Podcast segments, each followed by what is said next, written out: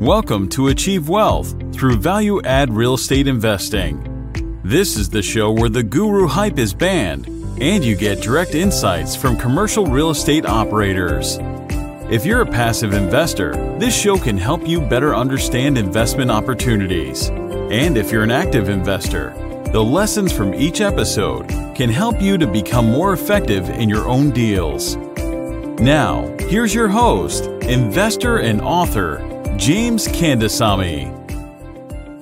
Hi, this is James Kandasamy. Thank you for listening to this podcast. I appreciate you. I know I provide a lot of value through this podcast, and I want you to share it with your friends, with your families, and anybody else that you know that kind of benefit from listening to this kind of content. Go share it through Facebook, in, through LinkedIn, through Twitter, through Instagram, or any other channels that you want to share it because sharing is caring. Thank you. Let's go on with the show.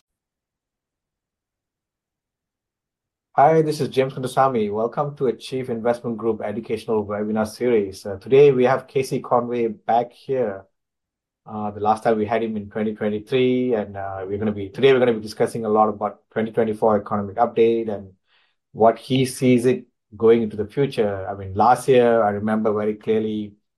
Casey said we're going to have a lot of liquidity crunch, a lot of banks are going to be out, and I was like, I took a lot of it was was uh, you know just as uh, information, but I can see everything happening as what you described last year. So you know, so this year now I have to really be serious about what you're going to be telling us, right? So, uh, Casey, why not you? I mean, introduce yourself. Sure. Uh, so I'm Casey Conway. Great to be back with you, James. Uh, so uh, start started a new a new company entity November first called uh, Caseynomics. So retired uh, Red Shoe Economics. Had a little little problem with my uh, with my business partner. Um, but those things happen in partnerships, right? They come and go. So Caseynomics, uh, LLC.com. You can still get me at my KCMAICRE. So uh, I still still uh, have the barbecue sauce. So if I give you a barbecue sauce recognition, that's the polite way of calling BS on something. Uh, added a a new act to uh, to my thing. My my uh, service dog Beagle behind me, Charlie Beagle. Uh, he's my service dog. He's going to be adding the Beaglenomics perspective this year. So he, he's been on travel with me a little bit the last uh, uh, last couple of months, but he'll he'll he'll give the animal kingdom perspective on what us humans are doing to the economy. So it'll be a little yeah. a little bit fun there. Maybe, so, uh, yeah. so we're looking. There'll be more of an independent uh, perspective, I guess, from the animal side, right? Because they don't have emotions on what's happening. I guess. A, yeah, that's right. They just and they'll no tell politics. you where the, they'll tell you where the fleas are. My favorite Christmas song is, you know, Feliz Navidad. I translate that to fleas on fleas on my dog. good, good, good. So let me just quickly finish my introduction, and we can go through uh, the discussion with Casey. Uh, so we are deal sponsors focusing in Austin and San Antonio, Texas. We have like you know tons of assets. Uh, sold half of it last year at the peak of the market. Uh, we have like almost 500 investors. You know, we have raised almost 80 million dollars. We have moved a lot into uh, ground-up development, targeting uh, the boom of 2026. I know we talk about a lot of people talk about survive till 2025. Uh, I'm changing that to let's crush it in 2026 because I think there's going to be supply gap during that time, and we want to take advantage of that. So I'm also author of two best-selling books, Passive Investing in Commercial Real Estate. We have probably sold more than 20,000 copies, and the other book, Smarter Doctors, uh, which I launch uh, to my doctor's friends. So, so you can catch me on uh, social media, LinkedIn, Facebook, and uh, what Instagram and Twitter as well. So, good. So, Casey, let's get started. Uh, I'm to be stop sharing this. So, great, Casey. So, why not you start with where do you see the economy is heading? And I mean, today there was a big news from the Fed what do you make that out of it? I mean, the 10-year treasury dropped uh, like four, from 4.2 to like 4.1 or 4.0 something right now. It was 4.7 like uh, maybe one month ago, right? It was crazy. You know, it was like people almost, uh, I don't know how many people had suicidal thought during that time because it's like never ending story, right? At 4.7, 4.9, I think, right? At one point, right? So, and it hit, hit five as well, right? So, so I think a lot of uh, commercial real estate, uh, especially in our industry, which is multifamily, which has a lot of people has bridge loan, was like really like, oh my god, this is going crazy, right? So why don't you tell about your perspective on what happened today, and we can go through question and answers. This is going to be more of a yeah. podcast style uh, rather than a slide deck and all that. So I would encourage all the audience, if you have questions, start asking the questions as we go, and I will cover that with Casey. But I have a bunch of my own questions, so I'll go through that with Casey as well. Go ahead, Casey. Yeah. So I'll start off. So we had a Fed meeting today. The stock market hit record territory. Um, but we got to understand the disconnect between what's going on in the stock market and technology companies and how they're valued in our world in commercial real estate. So I'll start with the most obvious question that nobody in the media has the courage to ask at a Fed uh, press conference. And that is, where did this 2% target come from? And uh, and why 2%? Why not 3? Why not 4%? So during the Volcker era in the 70s and early 80s, his target was 4%. And he actually had some logic around it, which was consumer behavior begins to change pretty dramatically around 4% or higher interest rates. And so during the Volcker era, it was 4%. So where do we get this 2% from? Well, believe it or not, it comes from New Zealand. I'm not making this up. Uh, 19, uh, 1988, the New Zealand uh, finance prime minister said we should have a, a target around our, you know, inflation and growth rate. So they talked about it, had a few drinks, great meal, and they decided at the end of the evening to pick 2% by putting their finger in the air. No research behind it, no papers. And so the Fed Chair Bernanke in, uh, in 2012 said, you know what? We can't have New Zealand ahead of us. Let's adopt that 2% thing.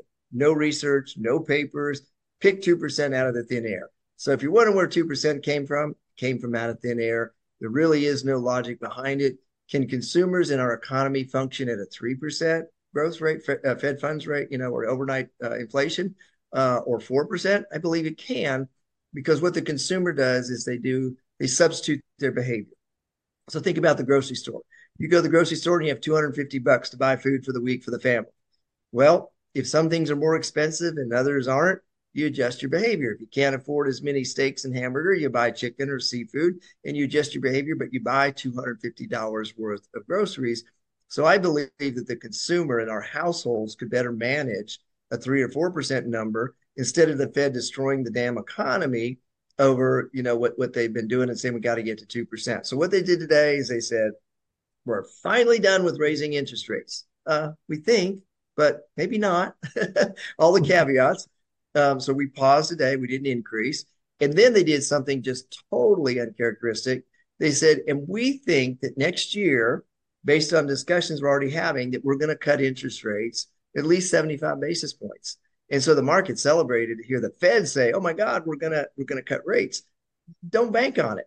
Remember where we were a year ago.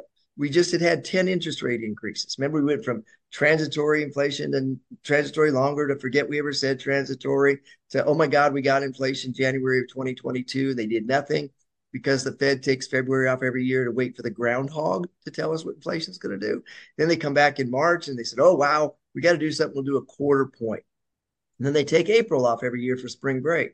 And then they come back in May and they said, oh my God, we got real inflation. So we got a 50 basis point increase in 475 and the world came to an end, right? Our commercial real estate industry just got hammered. Mm. Um, so just don't forget that lesson from last year and how fast the Fed pivoted from we think we understand inflation to you know now we don't we're going to have to raise all these rates and in a matter of you know one fed meeting they've gone from you know we haven't met our goal we still have work to do to work done you know we're george bush we're on the aircraft carrier everything's done war solved I, would be very worried and so i think what we're going to go through we, we had and i've been forecasting this you know for about a month or so we'd have no rate increase in december we'll have none in january the Fed takes February off. I joke because they wait for the groundhog to tell them what shadow they saw. and then they come back in March. So March is going to be the window where we see if the Fed truly follows through and what I call this jump rope monetary policy, which is hike, skip, skip, hike, whatever the hell they're doing. Um, and we have a lot of jobs reports to come through um, and a lot of inflation data to come. So I, what I point out, the Fed t- today started talking about was called the Taylor rule. And the Taylor rule goes back about 30 years to 1992, in which the basic theory was that the Fed should raise interest rates when its target, when inflation is above its target. So we're still there. We're still three and a half percent range. And I think even higher than that, if you take it apart and look at things like household, you know, shelter inflation, food inflation, et cetera. So if you're above your target and you have strong GDP, what have they been telling us about GDP of late? We have 5% GDP. Oh my God, we should be like, yeah. this is Ronald Reagan era. So, and we have below 4% unemployment. And so all those things coming together and the Fed thinks that inflation is tamed, you know, I'll just say, oh my God, give me a break. So I don't, I think that there's, this is so fragile. They want to end rates because they finally figured out that what they've been doing is killing the economy. We're starting to see the company layoffs. We've seen the impact on commercial real estate. And more importantly, in our industry, we've seen the impact on banks. So for over a half century, we had a really nice model of banks, and that was called the net interest market. The banks would take a penny from you or, or take your deposits and pay you a penny, and they'd go make four pennies on it. And that was a great job. They could lend lots of money. They'd get to the summer, they'd take you and play golf, and everybody was happy. Well, now with what the Fed did with 12 interest rate hikes is now banks are having to pay more for deposits, even with what the Fed said today, than um, than their loans are earning. So they've been paying five, six, seven percent on deposits, and loans only earning four to four and a half percent. So how do banks make money? The Fed hadn't figured that one out yet, and they want to put more costs on the banks. So the poor banks have a broken business model. That's why they're not lending. That's why they're locked up. They're not making money. They can't. There's no more capital uh, to lend out there, and they have the headwind facing that we're in the early discovery of what the price change is when you go from four and five percent cap rates to six to seven or higher. And that's not changing. The Fed's not going to change cap rates for us. And this spread margin between the 10 year treasury and cap rates, it's just, it's like jello. You squish here and it squishes out over here. So I think we're in the early phases of that. We're in a capital lockup. Um, I tell people all the time this is the first real estate crisis and recession that we're going to go through where our industry did not cause it. We didn't over leverage. We didn't, you know, overbuild. Uh, we have shortages of housing. We have shortages of almost everything, and and we didn't overdo it. And now we have a really still residual of supply chain. So my outlook is this is the year 2024 is going to deliver the year that we thought we were going to have in 2023. Kind of the capital lockup, the recession. Um, but I think we could actually have a recession where we don't see five percent unemployment. Um, there's just too shortage of labor, but we still have all of these pressures on inflation if you've been building anything, you know costs are high. If you've been renovating anything, you know that labor and costs are high and short on, on, on there. If you're buying any kind of material, if you're a company uh, building something, manufacturing something, all the input costs are still up. Um, so housing shelter hasn't abated. I think, James, my prediction is I think your house went up in value this year. I hadn't even been there yet, but I would bet that it went up in value. And that's not going to change. We're not going back to 2008 or 9. So I think this is a tough year where we have a capital lockup for our industry. And our industry is very dependent on capital. And so if you can't get bank loans, if construction loans can't move into the permanent market because now they're being priced at seven cap rates instead of five, and you need more equity, how do we how do we get through that? And we don't have all the answers for that yet. And there's a lot of discovery to come on what the new what the new pricing is going to be. And it's not going to be 70% loan to value. Try right now, the quotes, if you get one, is 50 to maybe 60% loan to value. And your, your debt service coverage is under stress. So the loan amount, the LTV gets cut. So I think this is a tough year. You need to stay close to your, your equity and your partner relationships. You need to hug your property manager because they're the one entity they can help you wring out the efficiencies that you need to help on that on that uh, NOI. And the one item that's going to really hit us across our industry all this year, and it has this past year, is property insurance. So property casualty insurance is up 8 to 12% on a national average, which is about double or triple what it has been. And if you go to any high risk markets like a Florida, try 50 to 200%. So if you're doing a pro forma, go ahead and double or triple your cost of property insurance casualty and look at what that does to your NOI, your debt service coverage, and your loan value. And the reason that's a problem is the big events like hurricanes and uh, fires and whatnot, tornadoes, those all get really paid out by the reinsurance market. And our regular insurers like Allstate or USAA, great company in your state, they're Texas, you know, they're there to cover the the kind of smaller, medium sized events, but a big risk, they depend on the reinsurance market. So kind of thinking about your kid, you know, you get your kids driving, learning to drive. And so you increase your deductible to 2000 bucks on the car because you can handle paying that.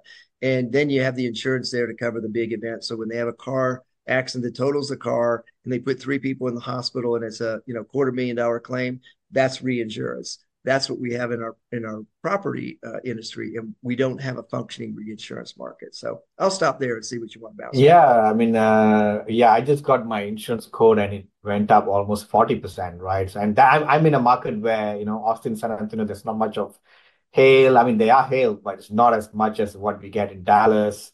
And Houston is a different market by itself, right? They have a huge insurance, right? Where imagine increasing 40 to 50. I heard Dallas was experiencing like 60% insurance increase, right? And I think look at the uh, Houston market, right? I mean, uh, it, it, it was already high insurance, and if you add 50%, it's going to kill you. I know why, right? And but I think I'm also seeing and also talking to a lot of other operators. I mean, this delinquency is really high. Occupancy is having issues.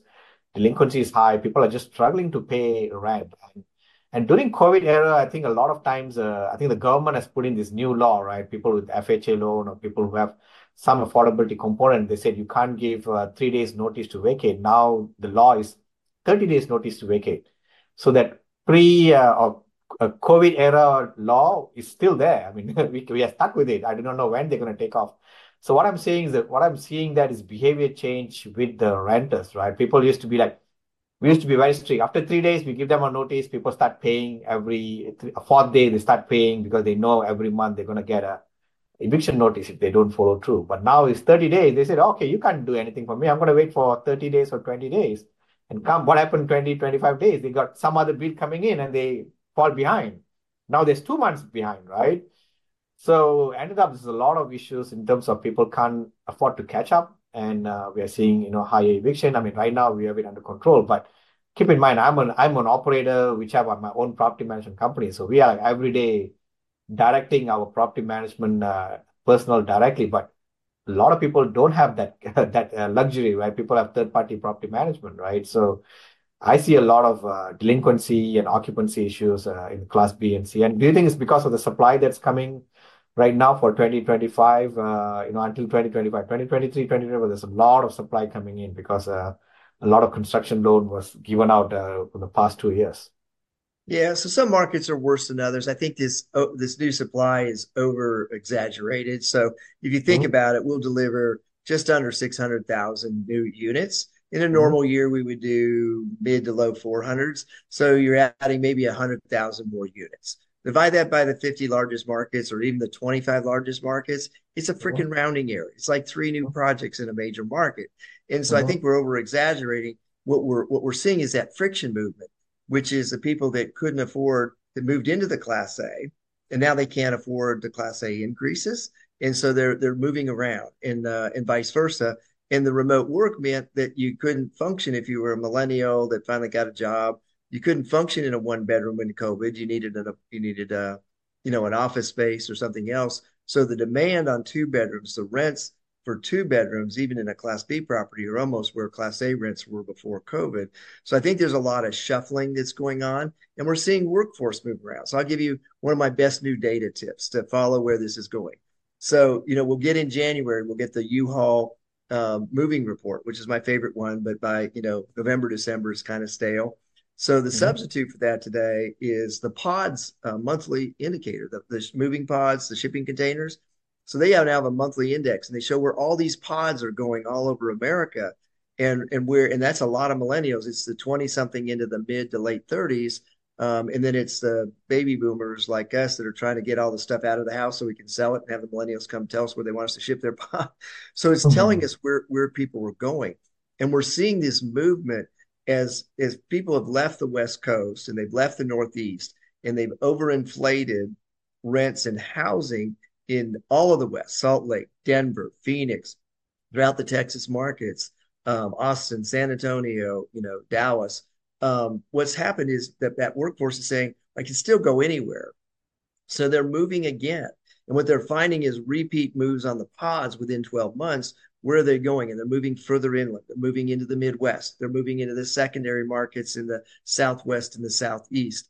And so that's a really interesting one to watch is that monthly pods index where they're going. But we're chasing affordability. We were doing it before COVID. It became on steroids uh, during COVID. And now we're finding that all of that affordability that got exported from California and the West Coast to places like Salt Lake City, uh, you know, where you never thought of, about that kind of inflation or Montana, um, and even in your Texas markets, they're now almost you know approaching the lack of affordability that they were. So I think the oversupply is an easy cop out. It's kind of like the weather, um, you know, for you know when they talk about shortages or inflation, they always blame the weather because you know nobody supports the weatherman. He's always wrong. He's right two days a year. You know, one day when the sun comes out, one day when it rains. Um, so it's easy to blame the weatherman. He doesn't have a lobbyist. Nobody loves him. It's kind of like economists, right? You know, we're we're we're like a broken clock. We're right at least twice, you know, during our cycle. But I think the oh, the new supply is over exaggerated. It's more at the high end. It's more of the in town, the urban, where we've gone remote work. Remote office is not where all these units were being built. Look at look at Austin, for example, and where people have gone. So I think that we're too conveniently blaming the news construction supply and the numbers. It's not like before where we've done eight, nine hundred thousand units in a year. This is like another hundred thousand. It's not not that big a deal. I think it's the shuffle, it's the remote work, and then I think the other one is the apartments are passing along more of the increases in expenses, the property insurance, the utilities have gone up, the labor. So you look at a typical apartment complex, and I would guess, James, you're seeing probably double digit 10% plus increases in expenses. And your mm-hmm. rent's probably only moving two to max maybe 4% so if you get that imbalance that eats up your NOI and even at the same cap rate your value would be going down. So i think that's that's part of what's going on as well.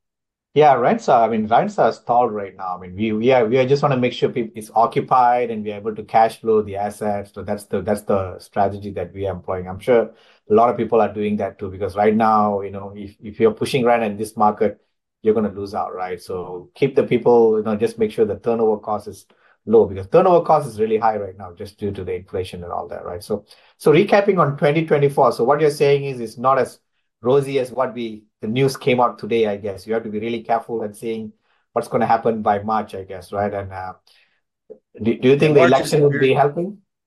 So March is a period to watch. So here's the thing: our fundamentals aren't bad we're still producing jobs 150 to 200,000 plus a month on jobs. So we've got jobs growth. We got below 4% unemployment. People are getting good wages. If you look at the ADP numbers, they're saying if, if you just are loyal and you stay at your job, you're still getting about a 6% raise.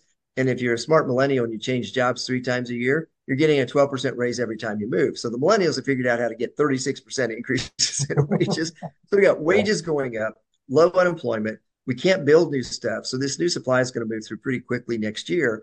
And I think that 25 and 26, we're going to find just like in other property types, like industrial, that if you have two years of no new construction because it shuts down, that you know when you wake up in 20, if you can get through next year and probably halfway through 2025, you're going to find some things change pretty dramatically. You're going to see probably the seven and eight cap rates come back into a six range. So they're not five, but they're they're manageable at six that hopefully the inflation your expenses get a little more in line. You get a good property manager that can help you bring out other savings. You maybe take on a bigger deductible on your property and put some reserves away to get the insurance you know at least under 10% increases or whatever. Um, and we're not we're not solving the shelter problem. We have a maximum shortage of housing in this country. And if they don't have the credit scores because they got student loan debt or they get scratched and dinged up next year they're not going to be able to buy a house. And the builders can't make the numbers work. They can't build anything under four hundred thousand dollars. Basically, you got to move into a manufactured home or a tiny home or or or something else. You know, wait for a good rehab that you do on a B or C property to reposition it in the market. So we're not solving that problem. Demand is there. The absorption is going to be there. It's just how do we make the numbers work when the cost of capital went from free money, quarter basis point, you know, to we're at five and a quarter to five and a half even after today. That's that's the biggest increase, the steepest and fastest increase in rates and cost of capital in our industry in our history. Go back to caveman. Not even in pre-caveman days did they have these kind of rate increases. So that's what we've got to weather, and it's really a capital lockup. And the banks can't can't lend right now. Um, they've got their own credit problems, and the banks are very worried that as these construction loans mature and they need to get them out into the in the permanent market where is the permanent market? The cmbs market's 80 85% shut down. Um, nobody can hedge nobody can figure out the pricing. Banks aren't there to do mini perm loans because they're being told by the regulators get those damn loans out of here. You have too much cre concentration risk. So that's the story that fed's not telling. They're being very disingenuous in their comments today. And what i would say is use the next 90 days. So you've got, you know, here at the end of the holidays, you got January, February, and into mid March. So you got about 90 days to take advantage of a 10 year treasury that went from five to four. And it may dip a little bit below that. Take advantage of that, bring equity in, see what you can restructure, talk to a credit union about a, a debt deal. Um, but I think that when we get to March, the inflation numbers we're going to see are back. We have OPEC cutting production on energy. So we're going to see gasoline and energy prices go up. If we have a tough winter, right, we see the home heating and utility costs go up. Food inflation is not down. One of the things I just posted on this week was one of the biggest threats to food inflation is a veterinarian shortage in this country. And so you need a vet at every FDA center to inspect, you know, the cattle going through or being slaughtered or being exported. Uh, Texas, a big, um, you know, meat and cattle and protein market. And so, um, you know, we don't have enough uh, veterinarians to deal with our farm and, and, and food supply uh, animals in production. So you could see in food inflation, you know, back in an 8 to 12% range. You could see energy and gas back above 10%.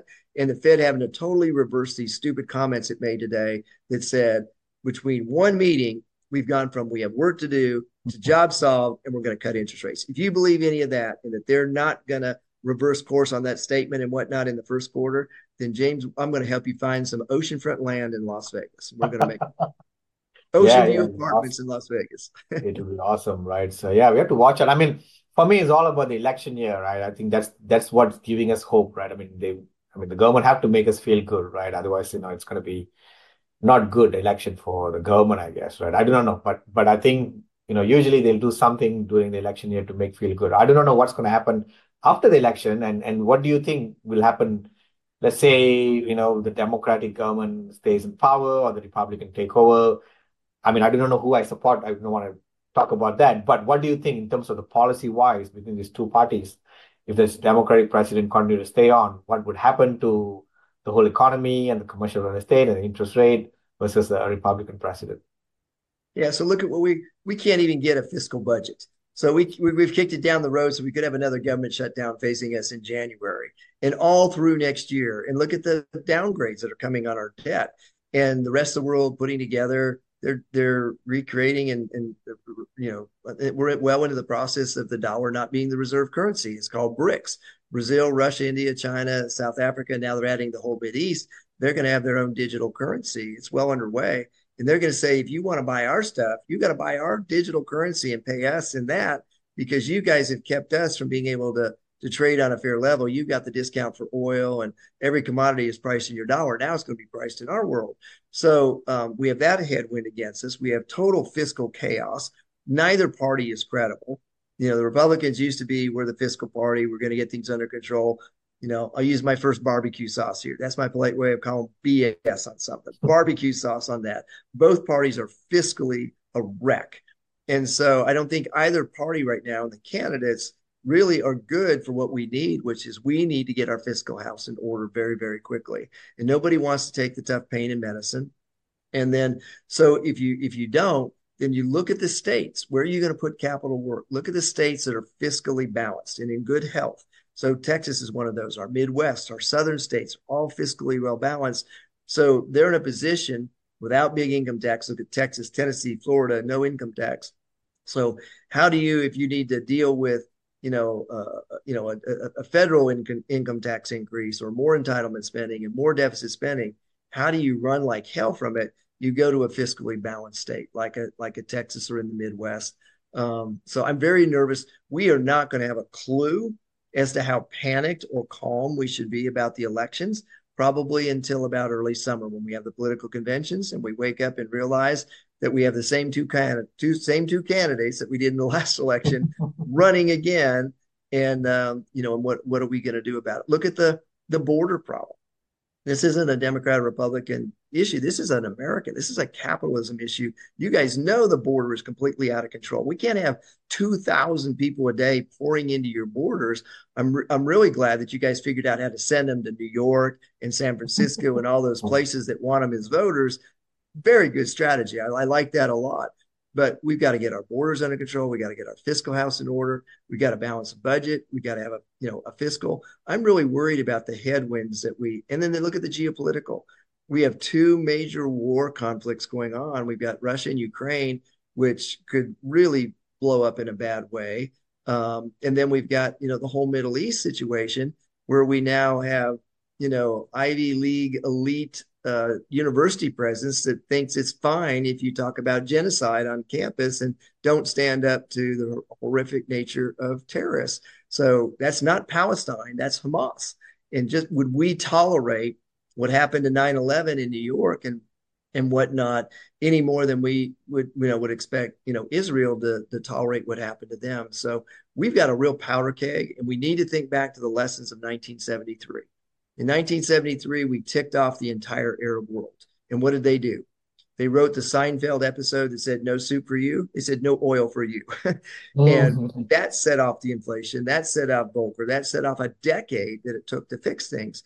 What if what if the Arabs were there right now doing we're cutting production? What if they say, you know, we've got plenty demand in Africa, in Asia, and the rest of the world. So we'll continue to sell oil there, but we're going to shut America off. And um, you know, how how are we going to do? We're doing record production of LNG gas, but we've had a major setback the last three years in terms of our energy policy. We were energy independent before this com- this current administration. So how do you turn that around on a dime and, and take care of things? So you know, I'm worried about those headwinds. I don't think we've connected all those dots. I think 2024 is the year that we thought was going to come in 2023 or maybe even 2022, and it got pushed off because of intervention. And now all of those, you know, those things come home to roost. Yeah, yeah. Let's answer some questions from the audience. So, just a reminder for audience out there: if you have any questions, just go to Q and A and start asking questions. So, otherwise, I'll be start having questions because I have a lot of questions. So, uh, perhaps I missed this, I think from Aram. Uh, what was the forecast for single-family homes price and rent? What do you think?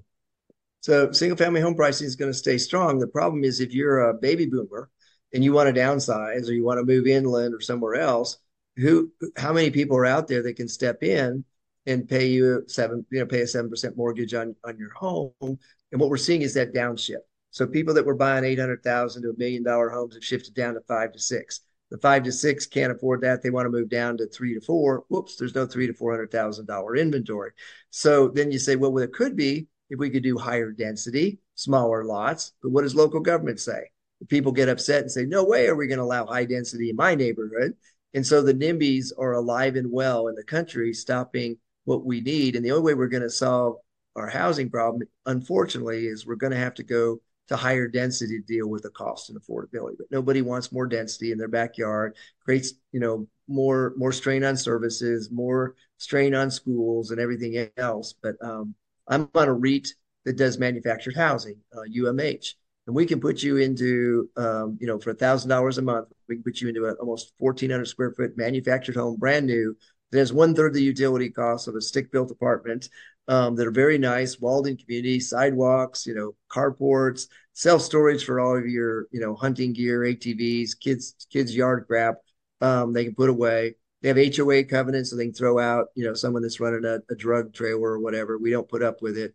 And so when you think about that, the only option really for under $180,000 housing in this country is a manufactured home community, but we can't get them done. We should be delivering a million, a million and a half homes a year, and that and we can't even get to four to five hundred thousand. So um, I, I, see single family home prices staying strong. We're not going back to 2008 and nine. There's going to be no oversupply. The problem is if you need to get out, someone's got to come in that can pay a higher interest rate, and then for you to get out, you've either got to have that house paid off so you can pay cash for something, or you're going to have to go into a mortgage instead of you know three or four percent you know it was i think 65 percent of all mortgages are under four percent. So how many are going to want to trade that in? And if you're someone that's relocating you know company relocation or you're a you know automobile manufacturer or a tech worker how do you move and and go from a sub 4% mortgage to a 7% mortgage? That's not going to change. So it's going to create a lot of more demand and absorption on multifamily. I don't have the credit score. I have the student loan debt i got scratched and dented. so multifamily demand is going to stay very strong. Where I see it weak on those expensive urban markets. We all have decided we want to get out of there. We don't want to commute. We don't want to be where it's expensive. We want more stuff. So the suburbs are going to be particularly strong uh, in the secondary market. So I'd say focus on those strong secondary markets or exurbs around the big cities or the suburbs because that's where the demand is. And that's not going to change. Our fundamentals are very, very good. It's just the cost of capital. Got it. Yeah, I mean, uh, just talking about parking and uh, density, right? I mean, Austin was the it's the first city, major city that get rid of parking requirements because I mean, we we do a lot of ground up construction, doing a lot of development, and parking is one of the biggest issue we have in terms of how density we can do. So that's a good thing. And uh, also really recently saw that Austin depart apartment demand is more than the supply. For some reason, I do not know why, because we thought we were having a lot of supply coming in, but I think RealPage uh, published uh, data showing that Austin is the first city to have higher demand, which is crazy, right? So, Yeah. um, let me ask a few other questions. So I just want to share about uh, what's going to happen, uh, I mean, in terms of hiring from the, uh, let me share this, uh, let me share screen. So this is the screen that I got from a broker friend today, where they're talking about CRE hiring. Can you see this screen? So which Yep. talks about class of 2022 and class of 2024. And if you look at who are they hiring right now, right? And if you look at asset management is the number one most people, most banker, most Yep. CRE firm is hiring. And we believe it's because they're preparing to, you know, for the deals that's coming back to the bank, right? Uh, in a multifamily or any other uh, commercial real estate. So do you see a lot of uh, deals going back to the bank? Because a lot of them bought at very high prices in 2021 and 2022, put a bridge loan and didn't match the loan to the asset, right? A lot of people bought stabilized asset with bridge loan, and they thought the value is going to keep on going up. And, and a lot of deals are below even loan value. I'm not even talking about below equity value, right? So it's below loan value. So a lot of them, even though the rate dropped this today, uh, it's, it's still not going to help because we just back like uh, back like three, four months ago. We have to go back like really two years back to really become positive uh, Uh, in terms of equity. So, what do you think will happen in terms of 2024? Will there be a lot of commercial real estate, especially multifamily, going back to the bank? I know a lot of offices in trouble. We can talk about that Yeah. too. Office is, is tough. The multifamily, the the challenge is the completing construction inventory. There's no permanent home for it. And the banks want them out. They want them gone. They're not going to give you an option to renew. They're not going to create a workout department. They're going to bundle those loans up. They're already doing it. They bundle them up and they can take them to the Federal Home Loan Bank or they can take them to the Fed discount window and say, here's $100 million of multifamily construction loans. They're yours. Give me $100 million and the Federal Home Loan Bank or the Fed discount window say, okay, uh, we'll do that for 12 months, but come back and pay us 8% and take all those loans back.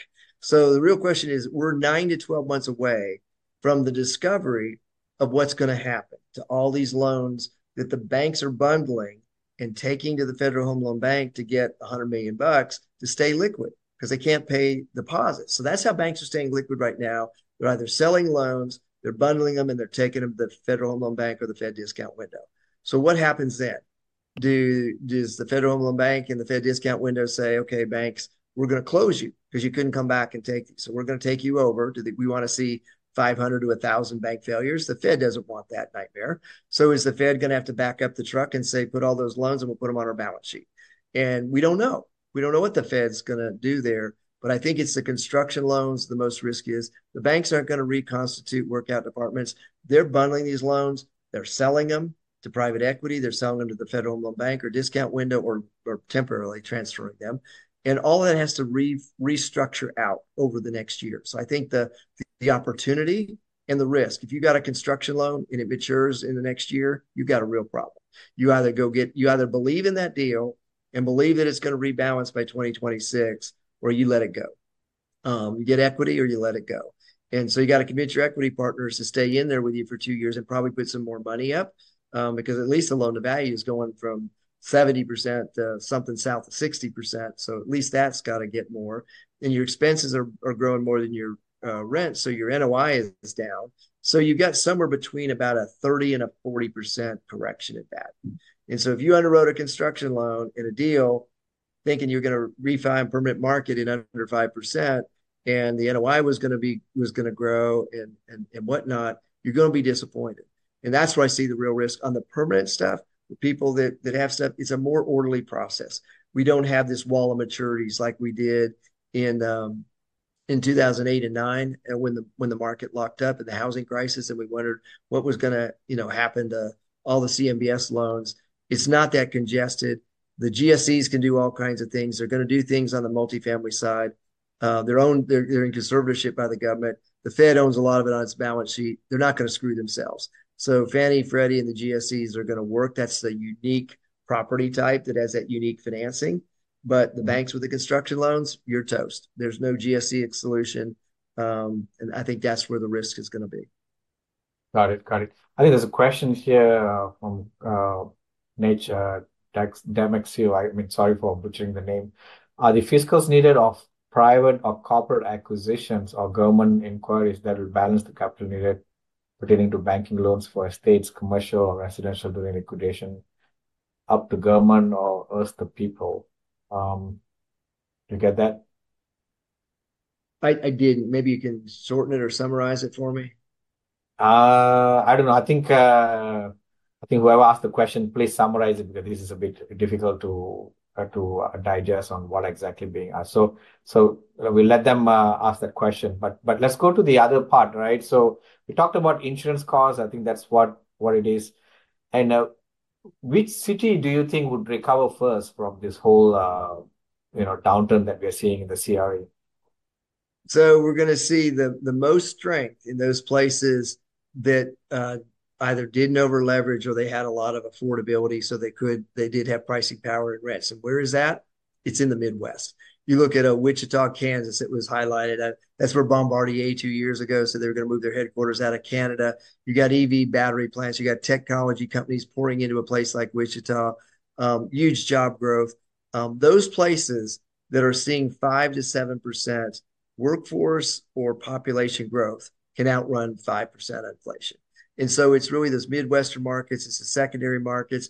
In the South, it's places like Huntsville, Alabama, um, some places in the Carolinas, um, in, in Texas. I'm very bullish on Houston. When you look at what's happening as you go out to Fort Bend, uh, Fort Bend um, uh, County, Sugar, Sugarland, and south down to Port Freeport, it's an incredible economic boom story. Um, uh, Port Freeport will become to Dallas what Savannah, Port of Savannah became to Atlanta. Just a huge boom, uh, what, what they're doing. So these port markets are huge drivers of um, of growth and economic activity. We're seeing a huge shift. Um, you know, really again continuing from the west coast to the Gulf and the South Atlantic. Um, but that can be disrupted by external things. So look at the look at the Panama Canal right now. Lake Nicaragua is affected by a drought can't dump enough water to make the lock system work. So things are backed up big time. So people exporting out of Texas are having to look at sailing all the way around South America to go to go to the rest of the world to send the exports. On the other side, we're seeing more traffic coming through the Suez Canal, coming to the East Coast ports, but that could blow up with what's going on with the political geopolitical risks in the Middle East right now. So this whole supply chain has not been solved. Uh, it's going to be more north south. We're going to build redundancy with the Gulf of the South Atlantic ports. Um, but the cities I, I, like in particular, you, know, you look at the Panhandle in, in, in, Texas, very very strong. But then you got this whole vet shortage, and can you you know deal with the food supply up there? Um, you know, Denver's broken, but Colorado Springs is doing very well, an hour south of Denver with the new Space Force and um, all, all, the employers there, and they're about a third cheaper than Denver, um, and you and they've got a great airport. Um, so everybody's moving California to Montana, so they're going to screw Montana up pretty quickly. Salt Lake has already been screwed up by the migration from California. The average home price is over five hundred thousand. You know, uh, two thirds of your workforce in the ski and tourism industry can't find housing, so they're leaving. Um, so it's really the, the, the Midwest markets. You look at a, a Columbus, Ohio is very strong, and Indianapolis. You look at a Wichita. Um, you know, the whole Midwest is is very strong. And then again, those fiscally balanced states. You know, a Texas, a Tennessee, a Florida the problem we're going to see in Florida, the property and casualty insurance rates of like two, three, four hundred percent, and people not being they're dropping insurance on their home, um, and so are the banks going to do forced placement on insurance and on apartments? So what we're seeing is we're seeing companies and people that moved to Florida within 12 months realizing this property and casualty, and they're moving back out. They're moving to Georgia, North Carolina, South Carolina, Tennessee, where they don't have that problem. So this property casualty insurance is going to cause people to shift. You know, maybe Houston's too expensive, so they move further further inland to get away from that insurance issue. Um, but I think it's the secondary markets, it's further inland, um, and I think the Midwest is incre- incredibly strong. Got it. Got it. Got it. So what about industrial? I mean, I know right now, I mean, uh, the US is, you know, what do not want to rely a lot on the China for as we move forward, and a lot of semiconductor, you know, they do not want to rely a lot on Taiwan just because they're worried about China invading Taiwan, right? Do you think there's going to be a lot of a lot of semiconductor uh, deals coming here and industrial going to be moving back? And where do you think that asset class is going to be performing moving forward? We're seeing one of the biggest booms of onshoring and manufacturing in our history, bigger than the 80s. So I'll give you a great example for Texas to show you how big a deal it is. So mm-hmm. Mexico uh, had the largest toilet paper manufacturer in North America and doing very well in Mexico. It, eh, but they see things in the supply chain working so much better in Texas. So they're moving their headquarters and their primary manufacturing of toilet paper from Mexico into Houston to supply all the toilet paper. So no more toilet paper shortage ever again in a pandemic. Texas is going to be this. You have electricity and toilet paper, the two most important things you need, right? You need heat, lights, and toilet paper, right? It's a hit. Heat, lights, and toilet paper. So, um, uh, you know, whether it's EV manufacturing, we've solved the problems with our our lithium shortage. The two biggest world discoveries have been in the Salton Sea uh, where California goes into Mexico. It may be the world's largest brine, um, and they're they're putting it in um, in tanker cars and moving it inland because they can't afford to manufacture in California. And the other one was in Nevada. So we solved the problem. We're way ahead of our of our demand in the supply production. That's why you're seeing Ford and GM all pulling back, installing or slowing down the EV uh, manufacturing.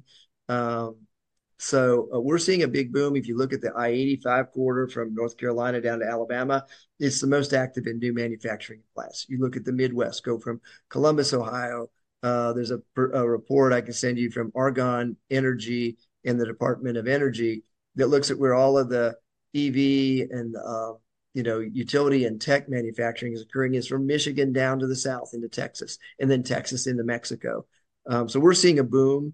The industrial problem you know, we've got entities out there like CBRE that are trying to scare the world about industrial and that it's overbuilding, kind of like the people in multifamily, that we're overbuilding it.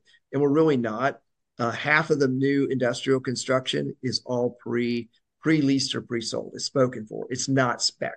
So when they look at these numbers, there's non disclosure agreements that they can't. Nobody can disclose who's going in there. But I work with a lot of the clients and the companies and the merchant developers that are developing those, and I'd say roughly about half are all pre-built, spoken from, spoken for, not not spec. And so, you know, uh, CBRE wants to say, oh, because you know vacancy went from 4.4 percent to 4.8 percent. Industrials employing. Here's my second barbecue sauce award. Barbecue sauce, CBRE. You put everybody into office assets over the last 20 years, and you need them to stay there and not move to industrial so you don't lose faith but quit scaring the market on industrial. The industrial is very fine. We could go to six, seven, eight percent vacancy, which won't happen, and industrial functions just fine. The rents, if you look at the look at the earnings reports on some of these companies, I look at I look at uh, I read about 400 of the 500 S and P earnings releases. I read all the REIT ones. I read things like Prologis and Prologis, and there's another one a REIT called ILPT, Industrial Land Property Trust.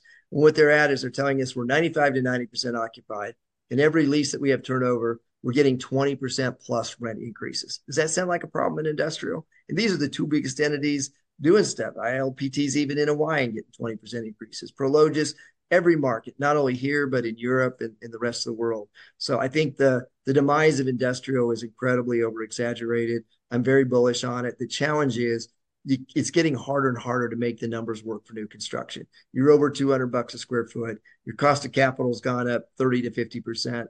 Um, and so what it means is infill. It means adaptive reuse. It means repurposing older infill industrial. You're going to have to get more creative. Or if you're going to do new construction, we see it happening in secondary markets where it's more affordable. A Mobile, Alabama. Uh, I mean, Montgomery, Alabama, which is the new inland port from Mobile. You can come in, you know, a couple of hours inland you can buy land at one third the price of any major market in Texas or the Southeast. You can then afford those cost increases, and uh, you've got one of the best supply chains. The port um, Port of Mobile will surpass Port of Charleston in industrial container activity within three years. That's how big a deal it is. Port Freeport will pass all of them within five years. Big, big deal.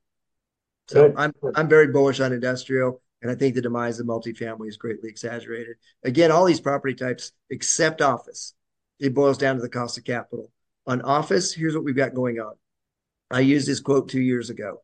Remote work two years ago will be to office what e-commerce was to big box retail. We've got about a 50 to 70% correction coming in prices. And the only exception is suburban office, where you're close to where people want to work. So suburban's fine. All the big urban stuff, where all the life companies and uh, where where CB you know CBRE sold everybody into office building assets. That's a big problem. Got it. Got it. Casey, uh, it's nice having you here. And I mean, uh, can you talk to about uh, how do people gonna reach you and uh, any last minute uh, parting words? Yeah. So um, uh, my my traditional email, my personal one is kcmai CRE at gmail.com. My new company is KC Nomics, and it's just the initials KC Nomics, N O M I C S L L C.com. And shoot me an email to either, respond. Um, you know, this is the time in your career where your education, your experience, investing evenings like with you right now, or going to an industry event is going to pay big dividends because guess what's being discussed at all those events? The problems that probably you're facing. And I'll guarantee you that someone in your audience tonight has solutions to a couple of the things that we've talked about or have ideas about it. Go to an industry event, tune up your education. Um, you know, don't give up on the industry. So look at what's happening with the National Association of Realtors right now. What is the value proposition from NAR? They've blown it totally. And the lawsuits are expanding into Georgia and Florida and Texas, and they got a big thing to pay off. So you know, where are we going to find it? We'll probably get our state license to be state agents and brokers. But what's the value proposition for a check that we write NAR that we then may have to pay a check for the liability to pay off the $1.8 billion that keeps growing every year? So think about that. Think about what you offer, where you're going to get that education. We are going to see over the next five years how we function in commercial real estate, where we get our education, where we invest our time and energy is going to change 180 degrees. And I think it's going to be less about NAR and it's going to be more about, um, you know, different industry groups where we get our education, uh, you know, groups like yours, uh, investors, you know, they're not finding answers in NAR anymore. They just, you know, get a pitch. We get this rebranding where we make our, our logo bigger or we're the appraisal institute and we change it to something green. We were originally green. We went to red. Now we're going back to green with something that looks like it's a recycling uh, logo, you know, on there, whatever. Something as bad as Truist Bank that looks like put your seatbelt on when they merge. Um, but rebranding is not about changing the size of your pen or your colors. It's about actually in putting infrastructure in place and technology and new education. Where are the new course offerings on things like self storage, uh, manufactured housing, affordable housing, for rent subdivisions, uh, you know, restructuring debt, all all you know property management. IREM does a great job. IREM is one of the few out there that as an industry association that has just crushed it. Um, so invest in your education right now. Don't give up. If transactions slow. Look at where you can pivot and make money. Could be in property management. Could be you know appraisal working with somebody. Um, there's a lot of ways to do it. Um, but but use this as a time to invest in yourselves. It's your education. It's your experience. And it's building those relationships to help you solve problems Awesome, Casey. Thanks for coming in uh, this evening. And uh, replay will be available. So if you have registered, you would get a replay, and we'll have it on our YouTube channel, and uh, we'll publish it to our podcast as well. Thank you so much, Casey. Thank you. Y'all have a good holidays. Be safe. Thank you. Bye. Bye bye.